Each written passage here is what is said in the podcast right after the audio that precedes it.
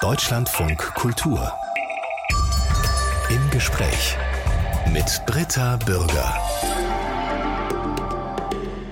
Herzlich willkommen. Heute bewegen wir uns ziemlich weit weg, um am Ende vielleicht festzustellen, wie nah uns mein Gast ist. Wir sind mit der Demokratieaktivistin Naita Nghishoono in Namibia verabredet. Sie lebt in der Hauptstadt Windhoek. Guten Morgen, Frau Nghishoono. Schönen guten Morgen. Hier in Berlin werden es heute wohl maximal fünf oder sechs Grad werden. Bei Ihnen in Windhoek? Ist da gerade Hochsommer? Ja, es ist gerade Hochsommer. Also früh ist es noch ein bisschen kühl, aber es ist äh, schon über zwanzig Grad und nachmittags kann es schon bis zu dreiunddreißig Grad werden jetzt Hui. gerade. Also es ist voll Hochsommer, Regenzeit, es regnet endlich, wir freuen uns. Längst haben Sie sich an die unterschiedlichen Jahreszeiten gewöhnt. Aber als sie im Sommer neunzehnhundertneunzig mit vierzehn Jahren aus der D D R nach Namibia zurückgeschickt wurden, diese Geschichte werden wir ausführlicher noch erzählen, da hatten sie wohl damals die absolut falschen Klamotten im Gepäck. Genau, weil äh, wenn in Deutschland Sommer ist, ist bei uns Winter. Und ähm wir sind Ende August, Anfang September wieder nach Namibia zurückgeschickt worden und zurückgereist. Und Namibia ist ein Wüstenland oder eine Halbwüste und in der Wüste wird es im Winter ziemlich kalt, es kann auch schon bis zu null Grad werden und tagsüber ist auch nicht so heiß wie im Sommer, aber ich hatte definitiv die falschen Sachen im Koffer, also zu viele Sommersachen. Ich dachte, ach, Afrika, ähm, in Afrika ist doch immer heiß, aber dem ist nicht so. Die meisten Jahre ihrer Kindheit und Jugend hat Naita Nghishoono in der D D R gelebt. Dort wurden aus Afrika geflüchtete Kinder und Jugendliche in einem Heim für den namibischen Freiheitskampf ausgebildet. Das ist eine unglaubliche Geschichte, die wir heute hören werden. Denn obwohl Naita Nghishoono nach über zehn Jahren gern in Deutschland geblieben wäre, hat man ihr diesen Weg verwehrt. Und deshalb hat sie sich für ein Leben in Namibia entschieden. entschieden als Demokratieaktivistin. Ich gebe mal eine Kurzzusammenfassung der Gemengelage, in die Naita Nghishoono neunzehnhundertsechsundsiebzig hineingeboren wurde. Ihre Eltern stammten aus Namibia. In den siebziger Jahren waren sie da Lehrer. Das war damals südafrikanisches Mandatsgebiet und die SWAPO, eine marxistisch orientierte Befreiungsbewegung, kämpfte gegen diese südafrikanische Besatzung, unterstützt von der Sowjetunion und Kuba. Auch Naita Nghishoonos Eltern haben sich sich damals für die Unabhängigkeit Namibias engagiert, bis das zu gefährlich wurde und sie das Land verlassen haben. Sie sind nach Angola geflüchtet. Das war wiederum gerade von Portugal unabhängig geworden. Vielleicht erst mal bis hierhin. Das ist wirklich kompliziert. Naita Nghishoono kam also in einem angolanischen Flüchtlingslager als Kind namibischer Eltern auf die Welt. Frau Nghishoono, auch in Angola war Ihre Familie nicht sicher. Wie ging die Flucht weiter? Meine Eltern sind tief nach Angola geflüchtet. Ich wurde in Huambo geboren. Und nach ein paar Monaten sind wir nach Sambia gezogen, nach Nyango.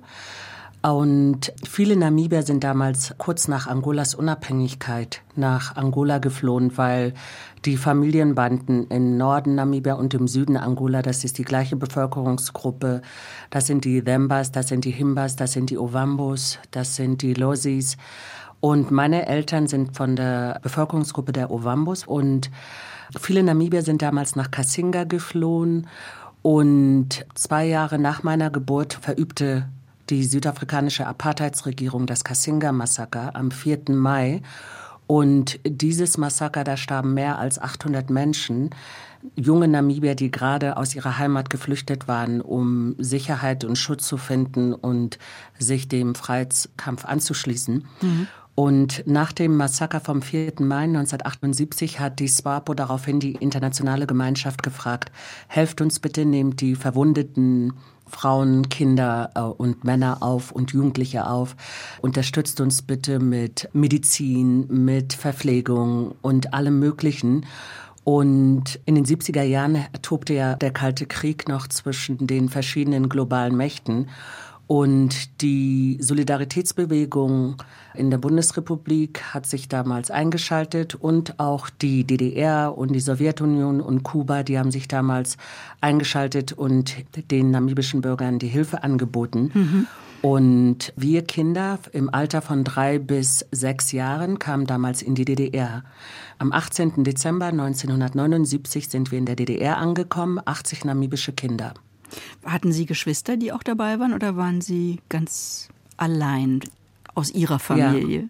Ja, ja, meine Schwester ist mitgeflogen und meine Mutter auch. Und mein einer Bruder kam auch in der D D R. Zwei Jahre später wurde er in Güstrow geboren. Und meine Mutter kam damals mit, weil sie als Kindergartenerzieherin ausgebildet worden ist. Dazu muss man und sagen, in einem Flüchtlingskinderheim sind sie untergebracht worden in Mecklenburg-Vorpommern im ehemaligen Schloss Berlin in der Nähe von Güstrow. Es war Winter, Schnee hatten sie noch nie gesehen. Nein, und es wirkte nicht wie ein Flüchtlingskinderheim, es war ein kleines Gutsschloss und ja, also für uns war alles äh, sehr äh, eigenartig, weil der Grund, warum wir aus Namibia geflohen sind, war ja, weil die weiße Minderheitsregierung die schwarze Mehrheitsregierung unterdrückt hat mit der Politik der Apartheid. Und wir sind aus der Apartheid geflohen und dann kamen wir in der D D R an und dort waren weiße Leute, die aber ganz anders waren als die weißen Leute, die wir in Namibia hinterlassen hatten. Und weiß war nicht nur die Hautfarbe der Deutschen, der D D R-Bürger damals, sondern auch der Schnee. Und Schnee war für uns natürlich was ganz anderes. Das ganze Wetter, das Klima, die Umgebung, alles war für uns neu, alles war für uns sehr eigenartig. Warum wurden Sie von Ihren Eltern getrennt? Warum kamen Sie in ein Heim? Weil in Namibia herrschte Krieg. Und meine Eltern und andere Eltern von der Generation von den sechziger, siebziger Jahren, die haben das Land verlassen, weil die schwarze Bevölkerung unterdrückt wurde. Apartheid Südafrika oder die Apartheidspolitik äh, hat politische Teilnahme verboten. Die SWAPO war eine verbotene Partei. Jede Partei oder jede Bewegung, die kritisch gegenüber der Apartheidsregierung war, wurde des Landes verwiesen oder verboten oder man kam ins Gefängnis. Diese ganzen Bewegungen während des Freiheitskampfes, vor allen Dingen im Norden Namibias, wurde von der SWAPO geleitet, von der Southwest African People's Organization. Und diese politische Partei hat damals die Flüchtlingslager gemanagt und auch die Flüge von Namibia nach Kuba und in die D D R. Und wir wurden nicht als Individuen geschickt, sondern als Gruppen. Und achtzig Kinder wurden in die D D R geschickt und wir wurden nicht als Familien geschickt, sondern als Gruppe. Und da wir in der Gruppe waren, die meisten Kinder waren Opfer vom Kasinga-Massaker. Sie hatten entweder ihre Eltern verloren, waren Halbwaisen oder Vollwaisen. Und im Befreiungskampf ging es nicht darum, jetzt das Individuum zu unterstützen, sondern die Gruppe. Wie hat man Ihnen das als Kind äh, vermittelt? Also hatten Sie nicht furchtbare Sehnsucht? Fühlten Sie sich nicht komplett alleingelassen? Schon, aber es war die Normalität damals. Die Umstände, in denen wir uns befanden, die waren für uns normal. Es war normal, dass wir Kinder im Flüchtlingslager waren. Dann war es auch normal, normal, dass wir alle zusammengeflogen sind. Dann war es auch normal, dass wir in Gruppen aufgeteilt worden sind. Es herrschte eine ganz andere Normalität in Kriegszeiten als zu Friedenszeiten. Mhm. Das Ziel von der SWAPO war, Namibias Unabhängigkeit zu erreichen. Und wir als Kinder, als Gruppe in die D D R geschickt worden sind, waren unsere Eltern nur unsere Erzieher und nicht so, dass jedes einzelne Kind seine Eltern bei sich hatte. Viele Kinder hatten nicht ihre Eltern und es ging nicht darum, dass, oh, du hast eine Mutter, du hast keine Mutter, sondern es ging darum, wenn die meisten Kinder keine Eltern haben, dann habe ich auch so gesagt, keine Eltern. Wir waren als Gruppe immer zusammen. Und meine Mutter habe ich nur einmal im Jahr gesehen. Wir sind nach Güstrow gefahren, haben ein Foto genommen. Aber es ging nicht darum, dass ich als Individuum in die D D R geflogen bin mit meiner Mutter oder mit meinen Eltern, sondern ich bin als Teil einer Gruppe in die D D R geflogen. Und entsprechend war dann auch die Erziehung und die Ausbildung, also in diesem Heim als Jugendliche, wurden Sie erzogen mit dem Ziel, irgendwann Namibia zu befreien, das Land sozialistisch aufzubauen. Und dazu gehörte eben auch, dass Sie als Jugendliche an Waffen ausgebildet wurden in der D D R. Wie haben Sie diese ideologische Ausrichtung, diesen Drill, der es ja sicher war, in Erinnerung? Als Kind war das Fun. Es, also es war unheimlich, es hat Spaß. unheimlich Spaß gemacht. Ja, in der D D R war das eh Teil des Staatsprogramms, die Menschen sportlich auszubilden und auch so auszubilden, dass man mit der Waffe in der Hand den Sozialismus oder den Frieden verteidigt. Und das war auch mit der SWAPO genauso. Bei uns war es nur ein Schritt weiter, dass bei uns wirklich Krieg war. und dass wir die Generation gewesen wäre, die, wenn der Krieg weitergegangen wäre, dann wären wir die nächste Generation gewesen, die in Angola für Namibias Unabhängigkeit gekämpft hat.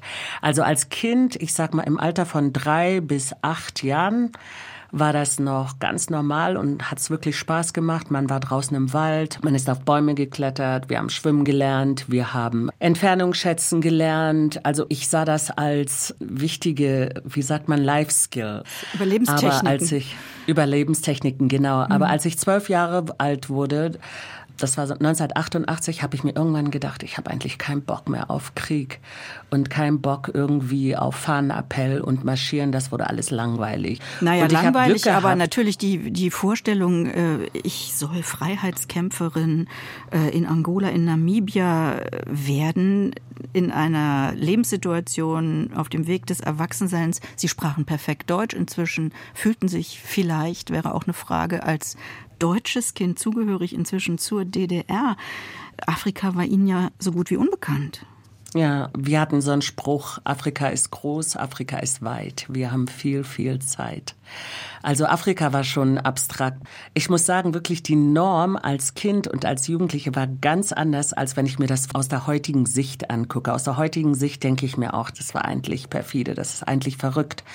Aber damals, wo wir mittendrin steckten, das war die Normalität, auch die Normalität, diese Trennung zwischen Ost und West. Aber dann, als der Mauerfall kam, ein Jahr später, als ich dreizehn Jahre alt wurde, dann war diese Normalität auch gebrochen, mhm. weil dann haben wir erst kennengelernt, wo wir eigentlich lebten und wie das alles zusammenhängt, diese geopolitischen Beziehungen. Weil mit Glasnost wurde auch der Weg für Namibias Unabhängigkeit geebnet. Aber als dann diese Angst vom Kommunismus genommen war, durch Glasnost, Glasnost und Perestroika und durch den Mauerfall war auch der Weg für Namibias Unabhängigkeit geebnet und somit auch der Grund, warum wir in der D D R gelebt haben, war nicht mehr gegeben. Naita Nghishoono, aufgewachsen mit anderen Flüchtlingskindern aus Namibia in einem Kinderheim in Mecklenburg-Vorpommern.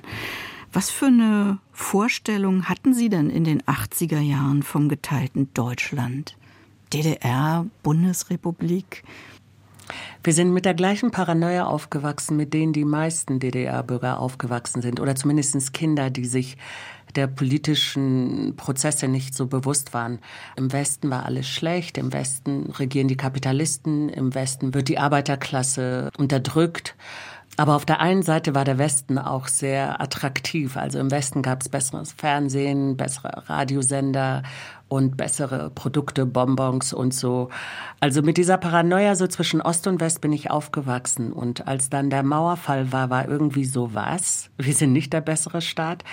Wir stehen nicht nur für Frieden, Freundschaft. Es war eine sehr interessante Zeit zu erleben, dass der Staat, in dem man aufgewachsen ist, sich dann total geändert hat hm. und eine Kehrtwende da war. Wie hat man Ihnen vermittelt, dass Sie ins eben gerade unabhängig gewordene Namibia zurück müssen? Das war sehr eigenartig. Wir waren noch in den Ferien in Prero am Dars. Ich bin gerade vierzehn Jahre alt geworden, habe gerade meinen Geburtstag gefeiert, war froh, wow, jetzt bin ich vierzehn, ich komme in die achte Klasse ab September. Wir gehen irgendwann nach Buchenwald und lernen mehr über die Geschichte des Zweiten Weltkriegs. Ich hatte ganz andere Interessen, Musik, Ausgehen, Tanzen, Spaß haben mit Freunden. Und dann kam ein namibischer Politiker, Nas Angula, und sagt, in zwei Wochen fliegt ihr wieder nach Hause. Und das war sehr surreal, also das war sehr, es war kaum greifbar irgendwie. Auf der einen Seite war ich super aufgeregt und neugierig und habe mich gefreut, reisen zu können, ins Flugzeug zu steigen und nach Afrika zu fliegen. Auf der anderen Seite wusste ich gar nicht, was mich erwartet. Ich weiß, wir haben damals in Poesiealben eingetragen, wo finden wir uns unter Busch siebzehn, Palme dreizehn. Wir haben so unsere Adressen aufgeschrieben und es war eine sehr spannende, aufregende Zeit, weil in Deutschland tobte die Änderung. Wir haben noch die W M mitbekommen. Noch vor der Wiedervereinigung hat Deutschland eine gemeinsame Fußballmannschaft aufgestellt und Deutschland ist Weltmeister geworden. Also es war super aufregend. Alles war wirklich nur so im Gegenteil von Zeitlupentempo, also hm. im Schnellmodus. Und in diesem Schnellmodus hieß es dann, oh, ihr geht jetzt zurück. Das war dann auch nur noch was Zusätzliches, was passierte in der Zeit und in dem Sommer. Muss man mal so nachfragen, wollte Deutschland sie loswerden oder wollte Namibia, ich sage jetzt mal, seine Kinder zurückhaben? Namibia wollte seine Kinder wieder zurückhaben, weil es gab Eltern, die gehört hatten, dass Kinder verschwunden sind im Krieg oder Menschen verschwunden sind. Und es gab ein Elternkomitee, das an die SWAPO-Regierung getreten und haben gesagt, wo sind unsere Kinder, wo sind die und die Menschen. Aber auch für Deutschland, es war absehbar, dass es die D D R bald nicht mehr geben würde und dass es mit großen Schritten auf die Wiedervereinigung zuging.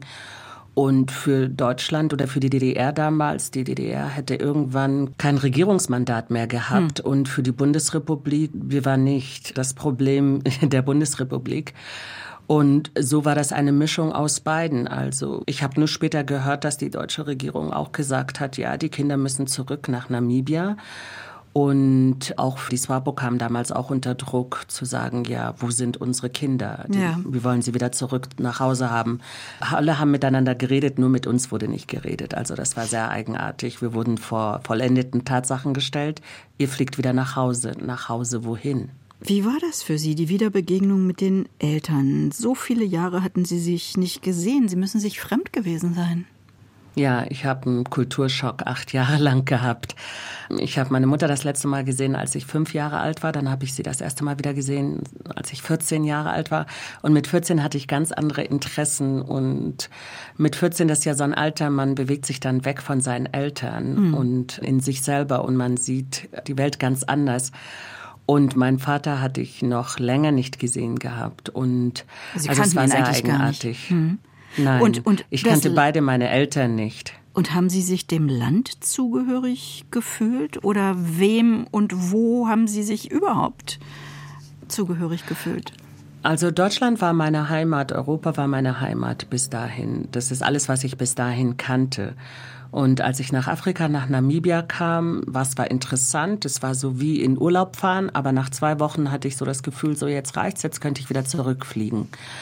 Aber dem war nicht so. Das war dann ein sogenanntes für immer zu dem Zeitpunkt. Mhm. Und es war sehr eigenartig. Namibia war nicht meine Heimat. Es war staubig, es war kalt und heiß. Und die Sprachen, die Menschen, alles war mir fremd. Weil ich kannte Namibia vorher nicht. Ich war noch nie in Namibia vorher. Ich war nur in Angola und Sambia. Und die zwei Länder hatte ich auch nicht mehr in Erinnerung.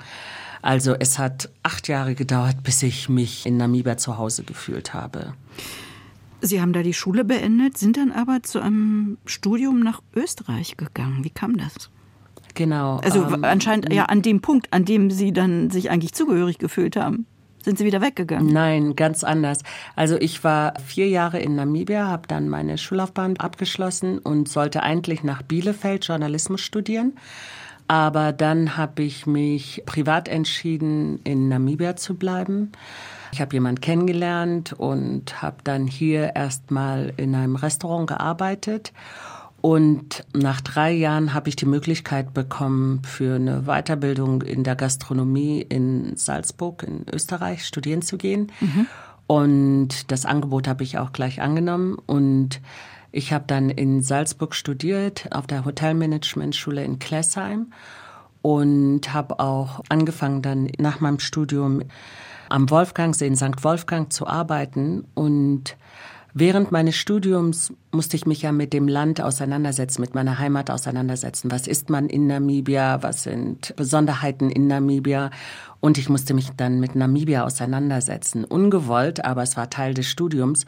Und so habe ich irgendwie erkannt, dass Namibia eigentlich ein wunderschönes Land ist und dass viele Menschen gerne nach Namibia reisen, dass es in Namibia verschiedene Bevölkerungsgruppen und Kulturen gibt. Also weil ich mich damit auseinandergesetzt habe während meines mhm. Studiums, habe ich so Namibia kennengelernt und auch schätzen gelernt. Gab es denn, äh, Frau Nghishoono, auch noch die Vorstellung, sich ein Leben in Deutschland aufzubauen oder war einfach klar, das geht nicht? Die Vorstellung gab es, weil jedes Mal, wenn ich in Europa war, weil ich war ja in Österreich, nicht in Deutschland, ich habe mich dort sehr wohl gefühlt, sehr zu Hause gefühlt im deutschen Sprachraum, weil ich kannte das, so bin ich aufgewachsen, das Wetter, die Natur, das Essen. Also ich fühlte mich dort zu Hause und auch als ich Freunde in Deutschland besucht habe, in München oder woanders in Berlin, habe ich immer wieder gemerkt, wenn ich in Deutschland bin, fühle ich mich dort genauso zu Hause, wie ich das Gefühl später für Namibia entwickelt habe. Und ich habe die Möglichkeit bekommen, beim S F B damals, Senderfreies Berlin, Praktikum zu machen.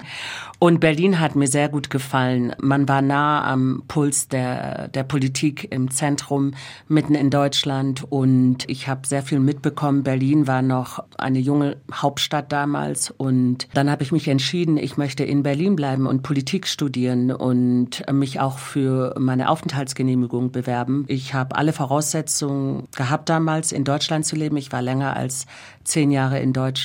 Bin dort sieben Jahre zur Schule gegangen.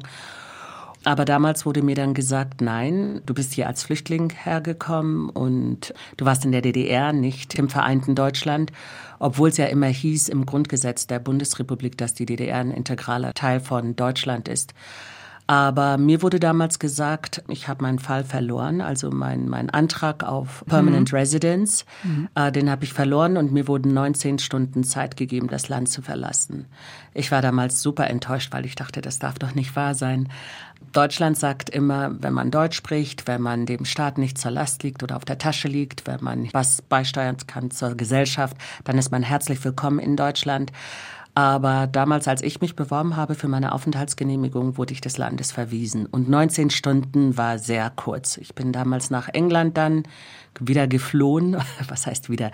Ich bin damals nach England geflogen, geflohen, war drei Monate lang in Bedford und habe mir überlegt, okay, hm. bleibe ich jetzt in Europa, kämpfe ich jetzt dafür, dass ich in Deutschland leben darf oder gehe ich jetzt zurück nach Namibia? Und dann habe ich mir irgendwann gesagt, ich muss das von der anderen Seite sehen. Nicht unbedingt, was ist positiv auf der einen Seite und auf der anderen Seite, sondern mit was kann ich nicht leben, was ist eigentlich negativ. Und dann habe ich gemerkt, ich kann nicht damit leben, dass ich ständig hinterfragt werde, warum ich in Deutschland bin, warum kann ich nicht schwarz und deutsch sein, warum sehe ich Deutschland auch als meine Heimat und auch Namibia. Und ich habe dann auch gemerkt, das Wetter gefällt mir in Namibia besser. Ich kann in Namibia mehr beisteuern als Mensch in der Politik. In Namibia werde ich nicht ständig hinterfragt, warum ich hier bin, wer oder was bin ich. Und ich war auch ziemlich enttäuscht von Deutschland. Ich dachte so, das darf doch nicht wahr sein. Und dann habe ich mich für Namibia entschieden. Mhm. Aber es ist trotzdem dieses Gefühl, in Deutschland und in Namibia zu Hause zu sein, ist immer noch da. Vor allen Dingen auch, wenn ich sehe, Namibia war mal eine deutsche Kolonie und in Namibia leben deutschsprachige Namibier, die die Nachfahren der Kolonialsiedler damals waren oder sind. An die dreißigtausend Menschen mit. An die dreißigtausend, genau. Mit deutschsprachige Namibier gibt es noch. Beiden Staatsangehörigkeiten, ja. Genau, sie haben noch ihre deutsche Kultur, deutsche Schulen, deutsches Radio, Supermärkte, wo man deutsche Produkte gibt. Also sie haben nicht alle einen deutschen Pass, aber Deutschland hat ja diese Blutsverbindung, dass wenn man nachweisen kann, dass man deutsche Großeltern hat, dann hat man Anrecht auf einen deutschen Pass. Und das kann ich nicht nachweisen, obwohl ich in Deutschland aufgewachsen bin, kann ich das nicht haben. Und ich denke mir immer wieder, warum kann das nicht sein? Und das ist auch, glaube ich, ein Grund, warum ich immer wieder zurück zur Politik gefunden habe, weil ich mir immer wieder solche Fragen stelle. Wer entscheidet eigentlich, wo Heimat ist? Wer muss für mich entscheiden, wo ich sein kann und darf? Sie haben sich also dafür entschieden, in Namibia zu leben und sich dort einzubringen, arbeiten seit vielen Jahren beim Namibia Institute for Democracy. Seit zweitausendfünfzehn leiten Sie diese N G O, die sich für Demokratie stark macht. Was genau meint das in Namibia, sich für Demokratie stark machen? Namibia ist genauso wie das vereinte Deutschland ein junger Staat, also das moderne vereinte Deutschland. Seit neunzehnhundertneunzig sind wir ein souveräner Staat und vorher hatten wir nur Apartheid und Kolonialismus. Es hat ziemlich lange gedauert, bis alle Namibier, also jeder Couleur, mitentscheiden können, wie regieren wir das Land, welche Regierungsform wollen wir haben. Namibia ist ein sehr junger demokratischer Staat und als neunzehnhundertneunundachtzig die verfassungsgebende Versammlung sich traf und sich für Demokratie als Staatsform entschieden hatte, wussten sehr wenige Menschen über Demokratie Bescheid. Also wir mussten erst die Prinzipien kennenlernen. Was heißt das, demokratischer Staat zu sein? Welche Werte kommen damit? Und seit neunzehnhunderteinundneunzig gibt es jetzt das Namibia Institut für Demokratie. Ich arbeite dort seit siebzehn Jahren, weil es mir auch wichtig ist, gerade weil ich im Kommunismus aufgewachsen bin und als ich zurückkam noch die Nachwehen von der Apartheid miterlebt hatte, habe ich gemerkt, wie wichtig das ist, selbstbestimmt zu sein, wie wichtig das ist, Teil der politischen Prozesse zu sein, mitbestimmen zu können. Und weil das so lange gedauert hat, als Namibia und für mich auch als Mensch, für mich selbstbestimmt zu sein, ist mir das sehr wichtig, diese Arbeit zu tun, mit der ich mich in Namibia beschäftige. Deutschlandfunk Kultur. Ich bin mit der Demokratieaktivistin Naita Nghishoono in Windhoek verbunden. Es hat lange gedauert, bis sich Deutschland seiner kolonialen Vergangenheit gestellt hat. Erst zweitausendfünfzehn hat das Auswärtige Amt die Tötung Zehntausender Herero und Nama als Völkermord anerkannt. Ein Thema, über das ich auch gern noch mit Ihnen sprechen würde, Frau Nghishoono. Es liegt nämlich ein deutsch-namibisches Aussöhnungsabkommen vor, die sogenannte gemeinsame Erklärung, die ist aber in Namibia weiterhin umstritten. Warum? Weil wenn man diese Joint Declaration, wie sie heißt, mit dem Luxemburger Abkommen vergleicht, ist das was ganz anderes. Luxemburger Abkommen ähm, spielt an auf eine Regelung nach dem Holocaust. Genau, das Abkommen zwischen der israelischen Regierung damals, dem neuen jüdischen Staat Israel und zwischen Deutschland. Und der Unterschied, das Luxemburger Abkommen wurde verhandelt kurz nach dem Zweiten Weltkrieg, hat Reparationen und Entschädigungen an Israel ausgezahlt, an die Opfer. Und für Namibia, für die Bevölkerung, für die Ovahereros, Namas und Damaras gab es ja jahrzehntelang kein ähnliches Abkommen, weil Namibia kein souveräner Staat war. Kurz nach dem Ersten Weltkrieg wurde Namibia, die namibische Kolonie Deutschland, weggenommen und an die Briten gegeben. Und die Briten haben Namibia dann an Südafrika als Mandatsgebiet weitergegeben. Und die Opfer von dem Genozid damals während der Kolonialzeit hatten keine gesetzliche Grundlage, mit Deutschland zu verhandeln, obwohl sie haben es versucht, jahrzehntelang über Südafrika und über die League of Nations, über den Völkerbund und später mit der UNO, aber sie fanden kein Gehör. Und so hatte Namibia nie die Möglichkeit, weil internationale Gerichte sagen, man kann nur Entschädigung auszahlen, wenn die Opfer direkt davon betroffen sind, noch leben. Aber das ist ja im namibischen Fall nicht mehr so gegeben. Und auch die neue namibische Regierung neunzehnhundertneunzig hat sich dem Thema nicht gleich angenommen, sondern die betroffenen Gemeinden mussten noch jahrzehntelang auch in einem souveränen Staat dafür kämpfen, dass das auf den Tisch kommt. Das Thema ist auch eigentlich Wiedergutmachung und Entschuldigung und in welcher Form das stattfinden muss.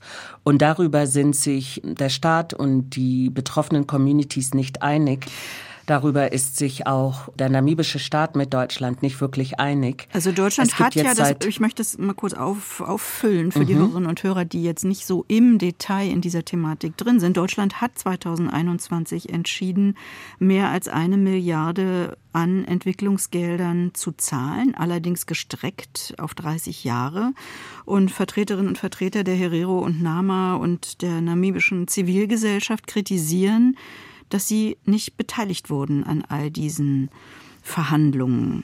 Die Nichtbeteiligung ist ein Kritikpunkt. Der andere Kritikpunkt ist auch, im Fall Namibias sprechen wir von Entwicklungshilfe. Und Entwicklungshilfe ist ein Mechanismus, der ja eigentlich dazu beitragen sollte, dass man sich entwickelt und dass man da rauskommt aus diesem Status. Im Falle des Luxemburger Abkommens, mit dem die betroffene Gemeinde jetzt diese Deklaration vergleicht, hat Deutschland Reparationen und Wiedergutmachung an Israel gezahlt. Also wenn man jetzt das vergleicht, dem einen Staat wurden die Mittel gegeben, sich aufzubauen, dem anderen Staat werden Mittel gegeben, um in dieser Abhängigkeit eigentlich zu bleiben, in dieser Entwicklungsspirale. Das macht es so kontrovers, weil wir hier mit geopolitischen Dynamiken und Machenschaften reden, wo man sich fragt, wem kommt das mehr zugute, Deutschland oder Namibia? Die betroffenen Gemeinden und die Zivilgesellschaft sagen, Im Vergleich zum Luxemburger Abkommen ist das hier nichts. Wir haben noch nicht mal wirklich angefangen, miteinander zu reden. Vor über zwei Wochen haben namibische Vertreter von Opfergruppen jetzt Klage gegen die eigene Regierung in Namibia eingereicht, mit dem Ziel, eben mhm. diese gemeinsame Erklärung außer Kraft zu setzen. Mhm. Was wäre denn für Sie eine gerechte Lösung? Das ist schwer zu sagen gerecht, weil ich würde, wie gesagt, beim Luxemburger Abkommen anfangen. Ich würde sagen, haben wir schon mal den Fall gehabt zwischen Deutschland und einem anderen Staat? Ja, beim Luxemburger Abkommen. Dann kommt natürlich die rechtliche Lage rein. Wer sind jetzt die Nachfahren der betroffenen Communities? Es ist rechtlich ist Deutschland im Vorteil, dass sie sagen, es gibt keine direkten Opfer, sondern die Opfer sind indirekt. Es sind Familien, aber die Geschichte ist noch da, die Beweise sind da. Ich würde sagen, die Rechtslage ist gegeben, aber die Rechtslage Deutschlands sagt, sie ist nicht gegeben. Und dann ist natürlich das große Problem, wie gehen wir in Namibia mit dem Genozid um? Auch wir als Land sind noch nicht an dem Punkt, wo wir sagen, wir sprechen eine gemeinsame Sprache. Damals beim Luxemburger Abkommen waren sich auch nicht alle Vertreter der jüdischen Gemeinde einig. Es gab Vertreter, die sagten, sie wollen mehr Geld von Deutschland haben, sie wollen Adenauer verklagen, Deutschland verklagen von Amerika aus. Und im Endeffekt hat sich dann David Ben-Gurion entschieden zu unterschreiben. Also die Rechtslage war ganz anders nach dem Krieg. Man hat gleich über das Thema gesprochen. Und wir reden hier von hundert Jahren Unterschied, also hundert Jahre Verschiebung. Also es ist schwer zu sagen, das ist der Lösungsweg. Es gibt viele. Aber wir sind mittendrin im Prozess. Und es wird noch länger dauern, als wir wollen. Aber wenn wir das nicht richtig angehen, wenn wir wirklich nicht zusehen, dass die Opfergemeinden zum Recht kommen, dann uh, we're doing a disservice to history. Im namibischen Fall fühlt es sich sehr stark danach an, dass wir den Opfern nicht gerecht werden mit dieser Deklaration. Es ist eine Lösung, aber es ist nicht die Lösung, die die Opfergemeinden haben möchten. Sie leben, Frau Nghishoono, mit Ihren beiden Töchtern in Windhoek. Was wünschen Sie sich für die Zukunft Ihrer Töchter? Dass sie nicht in einer Welt leben, wo bestimmt wird, du bist Namibia, du kannst dich mit diesem Pass nur hier und da bewegen. Du hast diese Hautfarbe, deswegen steht dir nur dies und das zurück. Du hast diese Religion. Ich wünsche mir, dass wir als Menschen an dem Punkt ankommen, wo wir sagen, das ist eine Welt, in der wir leben. Ich bin so aufgewachsen, ich bin in einer getrennten Welt aufgewachsen, zwischen Ost und West. Und jetzt, finde ich, ist die Trennung zwischen Nord und Süd oder zwischen Arm und Reich. Aber zwischen Arm und Reich, das gab es schon vorher. Aber wir haben jetzt wieder mehr Mauern gezogen. Wir waren so froh neunzehnhundertneunzig, dass die Mauern runterkamen. Und jetzt ziehen wir neue Mauern. Und die Mauern in den Köpfen ist auch immer noch da, obwohl sie nicht mehr da sein müssten. Ich wünsche mir für meine Töchter eine Welt, wo man darüber reden kann und wo man darauf hinarbeitet, die Mauern abzubauen. Naita Nghishoono hat uns von ihrem ungewöhnlichen Lebensweg zwischen Deutschland und Namibia erzählt in dieser Stunde. Herzlichen Dank dafür und alles Gute nach Windhoek. Dankeschön, auch für die Zeit und fürs Zuhören.